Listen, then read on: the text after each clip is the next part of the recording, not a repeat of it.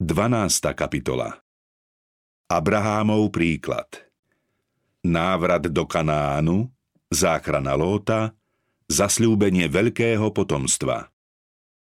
Abrahám sa vrátil do Kanánu veľmi bohatý. Mal stáda, striebro a zlato. Spolu s Lótom prišiel do Bétela a utáborili sa pri oltári, ktorý tam svojho času postavili čo skoro zistili, že s pribúdaním majetku množí sa aj trápenie. V ťažkostiach a skúškach vedeli kedysi žiť v zhode, no s blahobytom hrozilo nebezpečenstvo, že medzi nimi nastanú spory. Pastva nestačila obidvom veľkým stádam a časté sváry medzi pastiermi museli riešiť ich majitelia. Bolo zrejme, že sa budú musieť rozísť.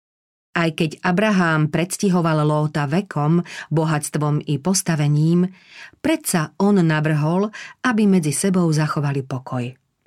Od hospodina dostal síce celú zem, no veľkoryso sa zriekol svojho výhradného práva na ňu. Povedal, nech nie je to sváru medzi mnou a tebou, ani medzi tvojimi a mojimi pastiermi, veď sme príbuzní. Či nemáš pred sebou celú krajinu? Oddiel sa teda odo mňa. Ak pôjdeš naľavo, ja sa budem držať napravo. Ak ty pôjdeš napravo, ja sa budem držať naľavo. Abraham tu prejavil svoju šľachetnosť a veľkorysosť. Koľký by za podobných okolností za každú cenu lipli na svojich osobných právach a výhodách. Koľko rodín už takto stroskotalo. Koľko cirkevných zborov sa rozdelilo. Abraham povedal, nech nie to sváru medzi mnou a tebou. Veď sme príbuzní, nielen pokrvne, ale aj ako vyznávači pravého Boha. Božie deti na celom svete tvoria jednu rodinu a má ich ovládať ten istý duch lásky a zmierlivosti. Milujte sa navzájom bratskou láskou, Predbiehajte sa vzájomne v úctivosti. To patrí k podstate učenia nášho spasiteľa. Polovica zla z nášho života by sa vytratila, keby sme k všetkým ľuďom boli zdvorilí a ochotní robiť im to, čo chceme, aby aj oni robili nám. Namyslenosť je satanská vlastnosť. V srdci plnom Kristovej lásky je vždy dostatok lásky k blížnemu, ktorá nevyhľadáva len vlastný záujem. Takí ľudia sa správajú podľa Božieho príkazu nech nikto nehľadí iba na svoje vlastné záujmy, ale aj na záujmy iných. Aj keď Lót vďačil za svoj blahobyt Abrahámovi, nejakú vďačnosť mu za to neprejavoval. Obyčajná slušnosť vyžadovala, aby možnosť voľby prenechal Abrahámovi, on však chcel získať všetky výhody. Keď Lót pozdvihol oči, videl, že celé okolie jordánske až po Coar malo hojnosť vlahy ako hospodinov raj, ako krajina egyptská. Okolie Jordánu bolo najúrodnejším krajom v celej Palestíne a svojím vzhľadom pripomínalo stratený raj, čo sa krásou a úrodnosťou podobal rovinám v blízkosti Nílu, ktoré prednedávnom opustili. Boli tu aj pekné a bohaté mestá, ktoré svojimi rušnými trhoviskami ponúkali veľké príležitosti výhodného obchodovania. Výhľady hmotného zisku Lóta natoľko oslepili, že nevidel mravné a duchovné straty, ktoré ho môžu postihnúť. Obyvatelia Sodomskej roviny boli totiž veľmi zlí a hrešili proti hospodinovi. O tom však Lód nevedel, alebo ak vedel, príliš o to nedbal. Lód si vybral celé okolie Jordánu. Býval v mestách jordánskeho okolia a posunul si stany až po Sodomu. Ako málo predvídal strašné následky svojej sebeckej voľby. Abraham po rozchode s Lótom dostal znova od hospodina zasľúbenie, že bude vlastníkom celej zeme. Onedlho sa odsťahoval k Hebrónu, utáboril sa pri Mamreho duboch a nedaleko postavil hospodinový oltár. Na voľnom priestranstve týchto náhorných planín s olivovými hájmi a vinicami s vlniacimi salánmi obilia a šírimi pastvinami okolitých pahorkov, žil Abraham svojím jednoduchým, no celkom spokojným patriarchálnym životom. Lótovi prenechal nebezpečný blahobyt údolia Sodomy. Okolité národy si vážili Abraháma ako mocné knieža a ako múdreho a schopného náčelníka. On sa pred nimi neuzatváral. Spôsobom svojho života sa veľmi líšil od tých, čo slúžili modlám a celým svojim správaním šíril medzi nimi požehnaný vplyv pravej viery kým svojou neochvejnou vernosťou Bohu, láskavosťou a zhovievavosťou vzbudzoval priateľskú dôveru, svojou veľkorysosťou získaval úctu a vážnosť. Abraham nepovažoval svoje náboženstvo za taký poklad, ktorý by si mal pred ľuďmi žiarlivo strážiť a tešiť sa z neho len sám. Taká viera nezodpovedá ani zásadám Evanielia. Ak Kristus býva v srdci, potom svetlo jeho prítomnosti nemožno skrývať ani zatemňovať. Naopak, svetla jeho prítomnosti deň čo deň pribúda a žiarivé lúče slnka spravodlivosti zaháňajú tmu sebectva a hriechu, ktorá obklopuje človeka. Boží ľud predstavuje na zemi Boha, ktorý chce, aby veriaci boli svetlom v mravnej temnote tohto sveta – sú božími svetkami v krajine, vo veľkých i malých mestách i po dedinách, ktorí neveriacemu svetu oznamujú Božiu vôľu a divy jeho milosti.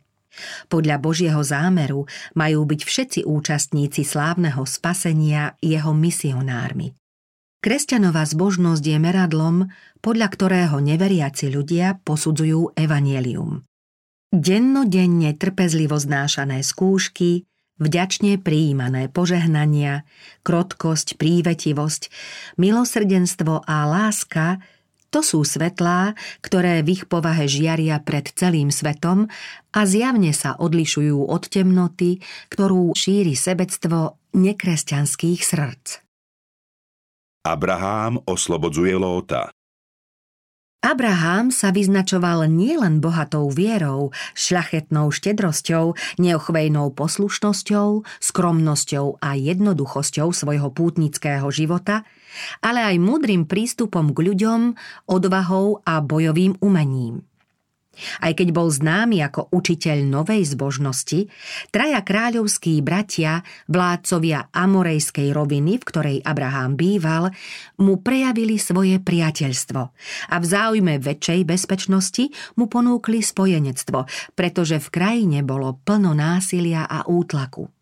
Abrahámovi sa čoskoro naskytla príležitosť, aby toto spojenectvo využil – 14 rokov predtým vtrhol do Kanánu elámsky kráľ Kedor Laomer a vynúcoval si od neho poplatky. Teraz sa niekoľko kniežat vzbúrilo a elámsky kráľ so svojimi štyrmi spojencami vtrhol znova do krajiny, aby si ju podmanil. Peť kanánskych kráľov sa spojilo a ich obranné sily sa stretli s votrelcami v Siddímskom údolí. Obranné vojská spojencov boli však porazené. Veľká časť armády bola rozprášená a tí, čo unikli, utiahli sa do bezpečia vrchov. Výťazi vyplienili mestá a roviny a odvliekli bohatú korisť s mnohými zajacami, medzi ktorými bol aj Lót so svojou rodinou. O nešťastí svojho synovca sa Abraham v pokojnom prostredí Mamreho dubov dozvedel od jedného z utečencov, ktorý mu rozpovedal priebeh boja. Abraham nespomínal vzlom na Lótovú nevďačnosť. Zmocnil sa ho hlboký súcit s Lótom, takže sa rozhodol vyslobodiť ho. Predovšetkým prosil Boha o pomoc a chystal sa do boja – z vlastného tábora pripravil doň 318 bohabojných mužov, ktorí mu verne slúžili a vedeli zaobchádzať so zbraňou. Pripojili sa k ním Mamreho, Eškólovi a Anérovi bojovníci a spoločne začali prenasledovať votrelcov. Elámci so svojimi spojencami sa utáborili na severnej hranici Kanánu pri Dánovom území. Omámení víťazstvom sa bez obáv, že by ich porazení nepriatelia mohli napadnúť, venovali naplno zábavám. Patriarcha rozdelil svojich bojovníkov tak, aby nepriateľský tábor mohli prepadnúť zo všetkých strán a zautočil naň v noci. V prudkom a nečakanom útoku na nepriateľa rýchlo zvíťazil. Elámsky kráľ prišiel v boji o život, jeho bojovníkov zachvátila panika a boli porazení.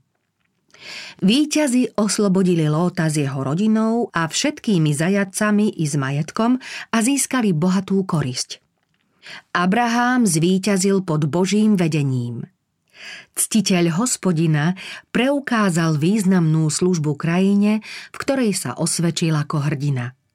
Ukázalo sa, že spravodlivosť nie je zbabelosť a že viera viedla Abraháma k rozhodnutiu statočne obhajovať práva a brániť utláčaných. Jeho hrdinský čin mal veľký ohlas medzi susednými kmeňmi. Keď sa vracal z boja, vyšiel mu v ústrety sodomský kráľ so svojou družinou, aby sa mu poklonil ako víťazovi. Abrahámovi ponúkal majetok s prozbou, aby nebral zajadcov.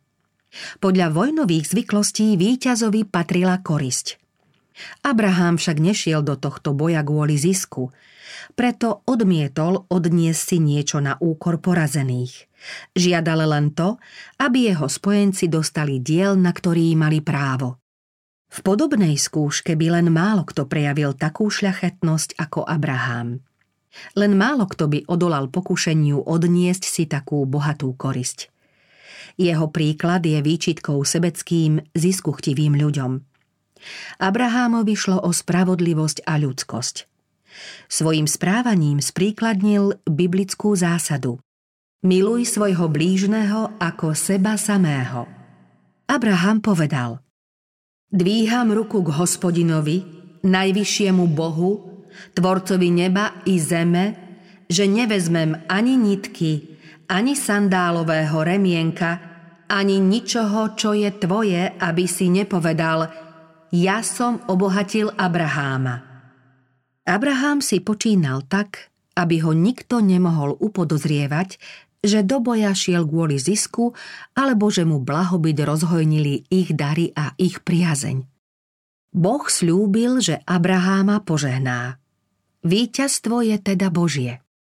Výťazného patriarchu šiel potom pozdraviť sálemský kráľ Melchisedek, ktorý doniesol chlieb a víno na občerstvenie jeho bojovníkov.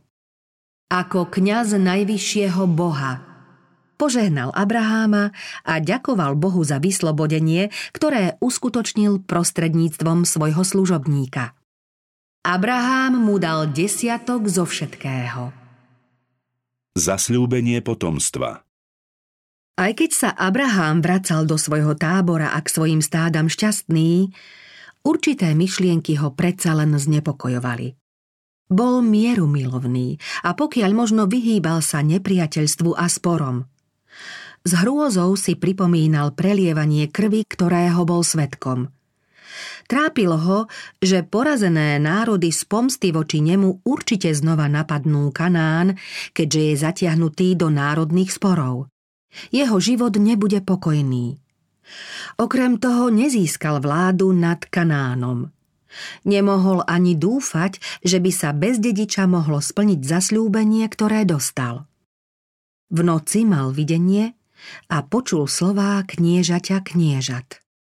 Neboj sa, Abrahám, ja som ti štítom, čaká ťa veľmi veľká odmena. Abrahámova myseľ bola však pred tuchami natoľko skľúčená, že teraz už nevedel prijímať zasľúbenie s takou neuchvejnou dôverou, ako to bolo dosiaľ. Prosil o nejaký hmatateľný dôkaz, že prísľub sa splní. Ako sa však mal splniť, keď dosiaľ nemal syna? Povedal, pane, čo mi chceš dať, veď som bezdetný. A sluha narodený v mojom dome bude mojím dedičom. Adoptívnym synom a dedičom svojho majetku chcel urobiť svojho verného sluhu Eliezera. Hospodin ho však ubezpečil, že jeho dedičom bude jeho vlastné dieťa.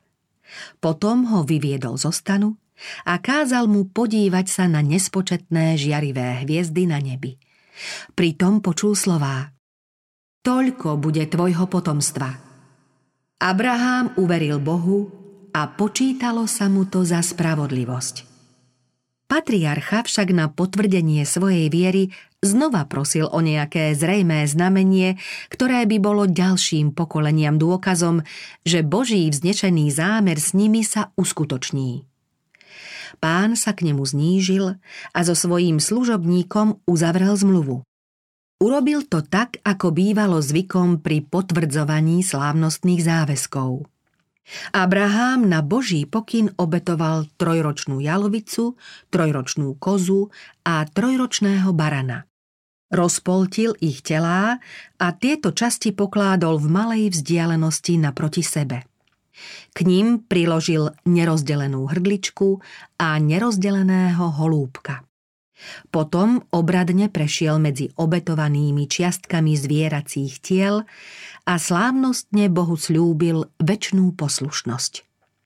Pri týchto mŕtvych telách zotrval, kým slnko nezapadlo a bedlivo ich strážil, aby ich draví vtáci nezneúctili a neroztrhali. Pri západe slnka padol na Abraháma tvrdý spánok a prepadla ho úzkosť z veľkej temnoty – Vtedy počul Boží hlas, ktorý mu oznámil, že vlastníkom zasľúbenej krajiny sa nestane hneď a že jeho potomkovia pred príchodom do Kanánu musia mnoho vytrpieť. Abraham smel vidieť cestu spásy v smrti Božieho syna, v jeho veľkej obeti a v jeho slávnom príchode – Abraham smel zahliadnúť aj rajskú krásu Novej Zeme, ktorá bude väčšným vlastníctvom vykúpených a konečným splnením Božieho sľubu. Ako záruka zmluvy medzi Bohom a ľuďmi sa Abrahámovi zjavila dymiaca pec a ohnivá fakľa, ktorá ako symbol Božej prítomnosti prešla medzi rozdelenými telami zvierat a pohltila ich. Abraham znova počul hlas, ktorý potvrdzoval, že Kanán dostanú jeho potomkovia od rieky Egyptskej až po veľkú rieku, po veľtok Eufrat. Keď Abraham býval v Kanáne už takmer 25 rokov, zjavil sa mu pán a povedal Ja som Boh všemohúci, kráčaj pod mojím dohľadom a buď bezúhonný. V posvetnej bázni padol Abrahám na tvár a pán mu ďalej povedal Toto je moja zmluva s tebou. Staneš sa otcom mnohých národov. Na znak splnenia tejto zmluvy dostal na miesto doterajšieho mena Abram meno Abrahám, čo znamená otec mnohých národov. Svoju ženu už nemal volať Sáraj, ale Sára, to jest kňažná, pretože podľa Božieho zasľúbenia stane sa matkou národov, z nej výjdu králi národov. Abraham v tom čase dostal príkaz obriezky ako pečať spravodlivosti z viery. Patriarcha i jeho potomkovia pokladali obriezku za znamenie oddanej služby Bohu a tým aj odlišnosti od tých, čo slúžili modlám. Bolo to znamenie, že Boh si ich obzvlášť cení. Tento obrad ich zavezoval splňať podmienky zmluvy, ktorú Boh uzavrel s Abrahámom. S pohanmi nesmú uzatvárať manželstvo, inak im hrozí strata úcty k Bohu a jeho svetému zákonu. Stále ich budú pokúšať hriešne obyčaje okolitých národov a zvádzať ich k modloslužbe. Prozba za Sodomu Boh preukázal Abrahámovi veľkú priazeň, keď poslal svojich anielov na priateľský rozhovor s ním. Keď mal Boží trest postihnúť Sodomu, Boh svoj zámer oznámil Abrahámovi. Patriarcha sa vtedy prihováral u Boha za tých, čo pre svoju hriešnosť mali zahynúť. Jeho rozhovor s anielmi je krásnym príkladom pohostinstva. V letnej, poludňajšej páľave sedel patriarcha pri dverách svojho stanu a díval sa na pokojnú krajinu. V tom náhle spozoroval, ako sa traja pocestní blížia k jeho stanu. Skôr však, ako prišli k nemu, zastavili sa, ako by sa spolu radili, čo majú robiť. Abraham nečakal, kým ho požiadajú o nejakú láskavosť, ale hneď vstal a keď videl, že chcú ísť iným smerom, ponáhľal sa za nimi a krajne zdvorilo ich žiadal, aby ho poctili svojou návštevou a prišli sa k nemu občerstviť. Sám priniesol vodu, aby si mohli umyť nohy. Sám vybral, čím ich pohostí a dal to pripraviť. Kým v chládku odpočívali a jedli, zdvorilo stál pri nich pod stromom. Tento prejav úcty pokladal Boh za taký dôležitý, že ho dal zaznamenať vo svojom slove. O stáročia neskôr sa o ňom zmienil inšpirovaný apoštol. Nezabúdajte na pohostinnosť, lebo niektorí takto prijali ako hostí anielov a ani o tom nevedeli. Abraham videl vo svojich hosťoch len troch unavených pútnikov a ani ho nenapadlo, že medzi nimi je ten, ktorého môže vzývať bez toho, aby zhrešil. Čoskoro sa však prejavila pravá podstata nebeských hostí. Aj keď prišli na zem ako poslovia hnevu, s Abrahámom, mužom viery, sa zhovárali najprv o požehnaní. Hoci Boh prísne trestce bezbožnosť a hriech, nie je pomstivý. Večnej láske je ničenie dielom cudzím. Hospodin má spoločenstvo s tými, ktorí sa ho boja.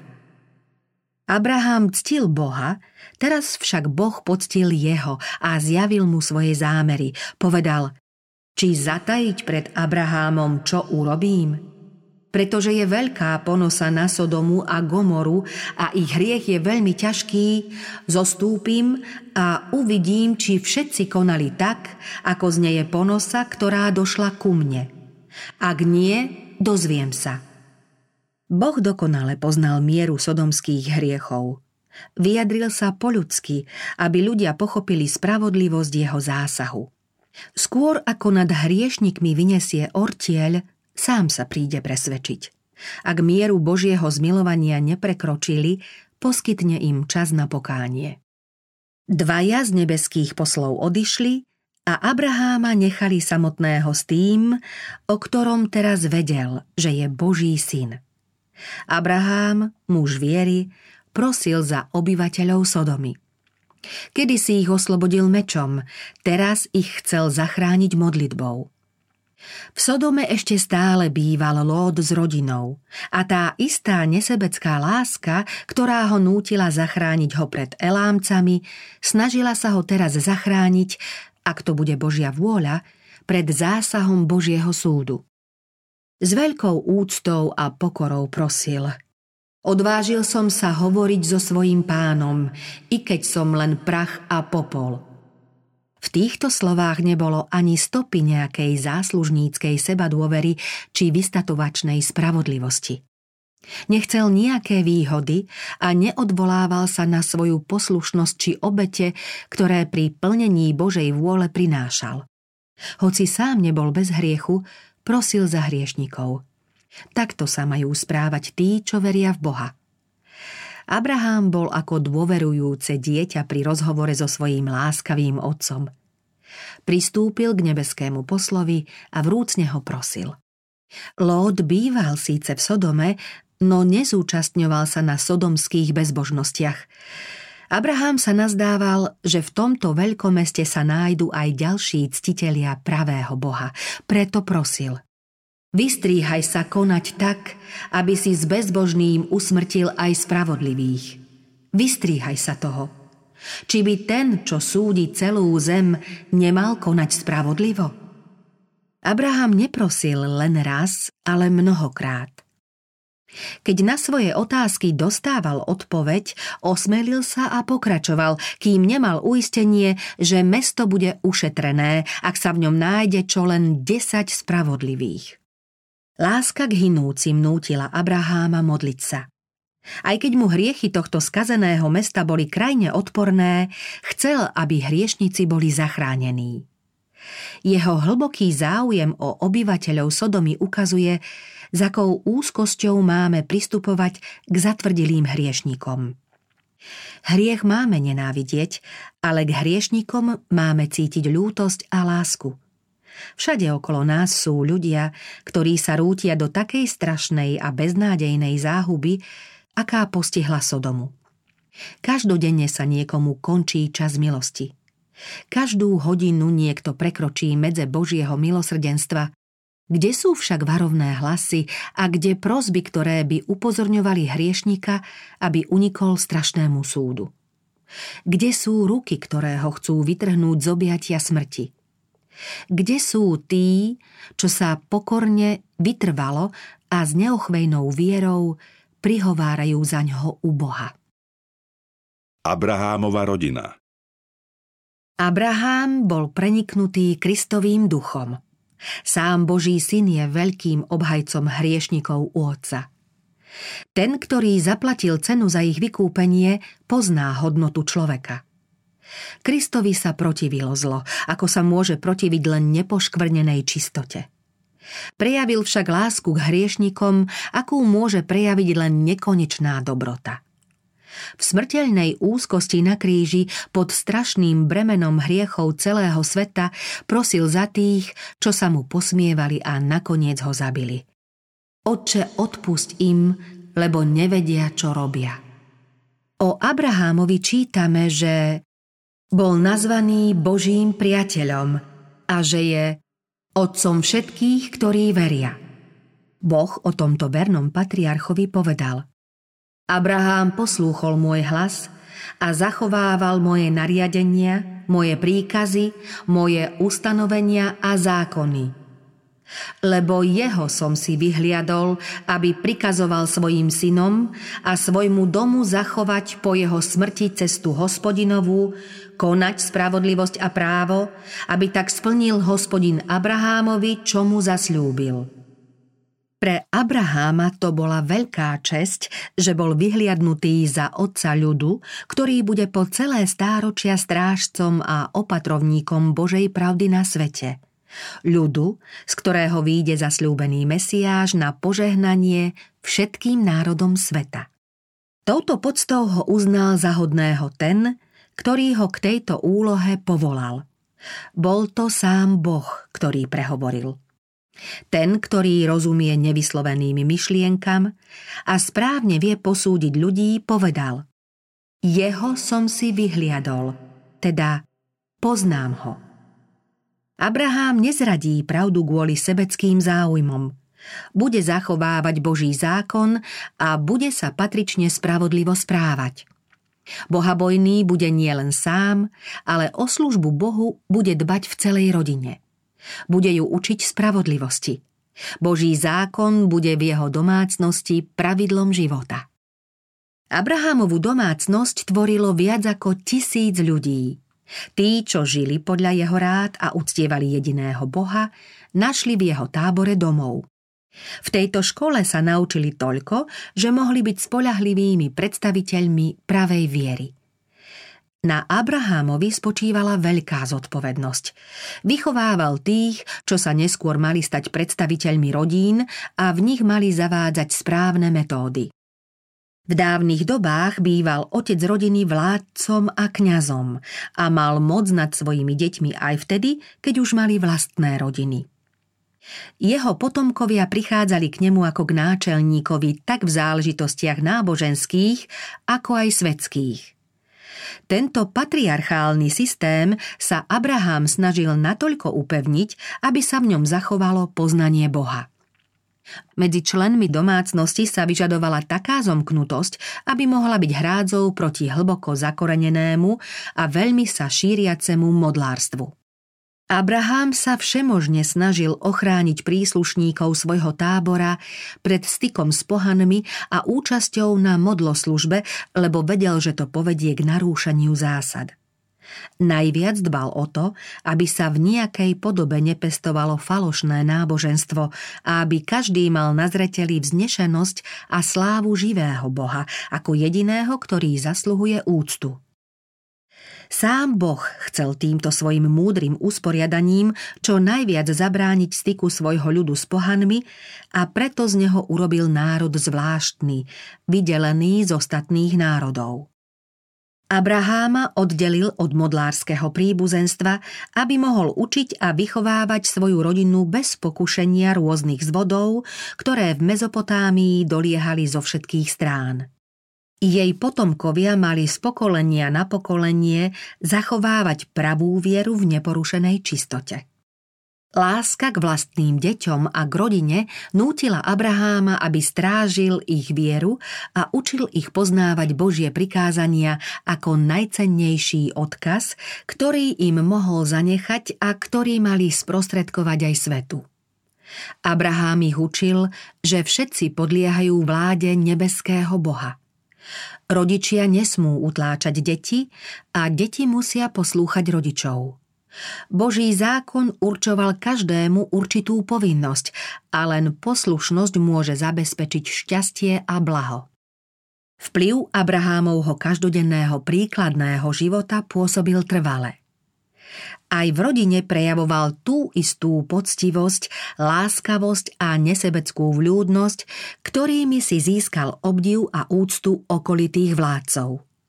Jeho život sprevádzala zvláštna vôňa prívetivej šľachetnosti. Každému mohlo byť zrejmé, že má spojenie s nebom. Nevšímavo neprešiel ani popri tom najposlednejšom sluhovi. V jeho domácnosti platili rovnaké práva pre pána i pre sluhu. Neuprednostňoval bohatých a neponižoval chudobných. K všetkým sa správal spravodlivo a súcitne ako k spoludedičom milosti života. Boh si vyhliadol Abraháma, aby prikazoval svojim synom a svojmu domu. Vedel, že pri náprave škodlivých náklonností svojich detí nebude ľahostajný a nebude ich nerozvážne rozmaznávať. Zmysel pre povinnosť neustúpi pred nesprávne chápanou láskou – Všetci dostanú náležitú výchovu podľa správnych a spravodlivých zákonov. Dnes sa len málo kto riadi Abrahámovým príkladom. Mnohých rodičov ovláda zaslepená sebecká precitlivenosť, ktorú milne nazývajú láskou. Prejavuje sa tým, že deti s nezrelým úsudkom a neskrotenými záľubami bývajú prenechané vlastnej svoj vôli. To je najväčší zločin voči mládeži a najväčšia krivda voči spoločnosti. Slabosť rodičov narúša poriadok v rodine i vo svete. Mladých ľudí necháva v zajatí vlastných záľub namiesto toho, aby ich učila poslúchať Božie požiadavky. Mládež sa potom zdráha plniť Božiu vôľu a neskôr prenáša svoje nesprávne predstavy na deti a vnukov. Rodičia by mali dávať patričné príkazy svojim deťom a celej domácnosti, ako to robil Abraham. Deti treba viesť, aby poslúchali rodičov, pretože to je prvý krok k tomu, aby sa naučili poslúchať Boha. Malú úctu k Božiemu zákonu predstavujú aj cirkevní predstavitelia, čo je zdrojom mnohého zla. Dnešný všeobecne rozšírený názor, že Božie prikázania už nie sú pre ľudí záväzné, má na morálku ľudí rovnaký vplyv ako modlárstvo. Tí, čo zľahčujú požiadavky svetého Božieho zákona, podkopávajú základy v rodinách i v spoločnosti. Kresťanskí rodičia, ktorí nezachovávajú Božie prikázania, nevedú svoju domácnosť Božou cestou. Boží zákon sa im nestal pravidlom života.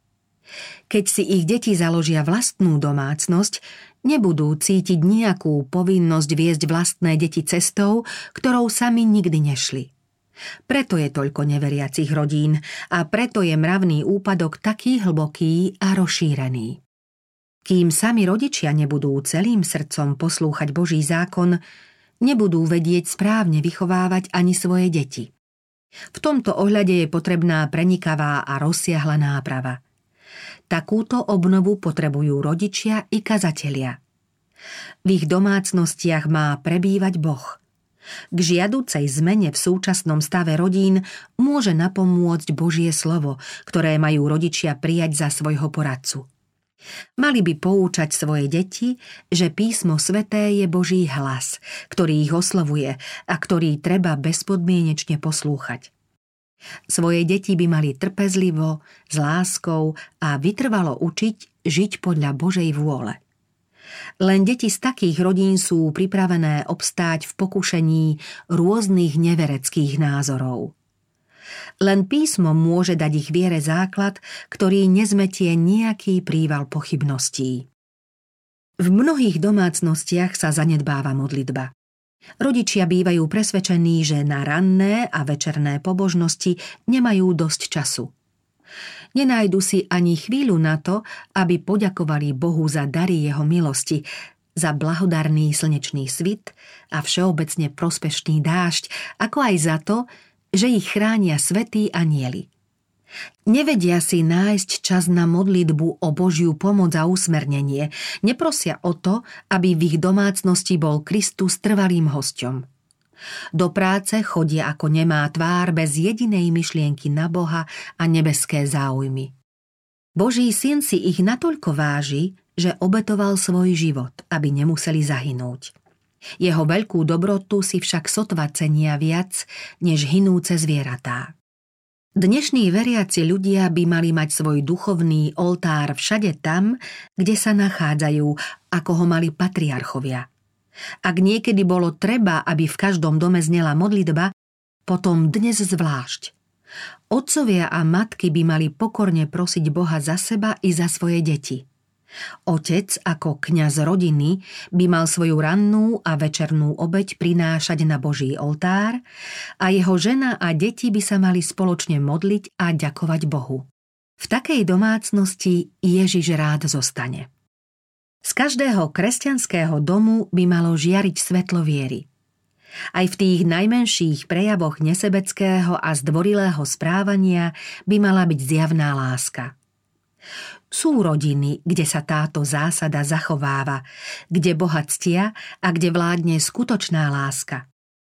V takých domácnostiach bývajú ranné a večerné modlitby k Bohu ako príjemná vôňa kadidla a požehnanie Božej milosti padá na hlavu členov rodiny ako ranná rosa.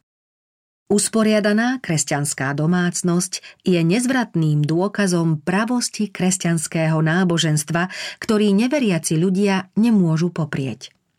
Každému je zrejmé, že v rodine pôsobí na deti určitý vplyv a že Boh Abrahámov je s nimi.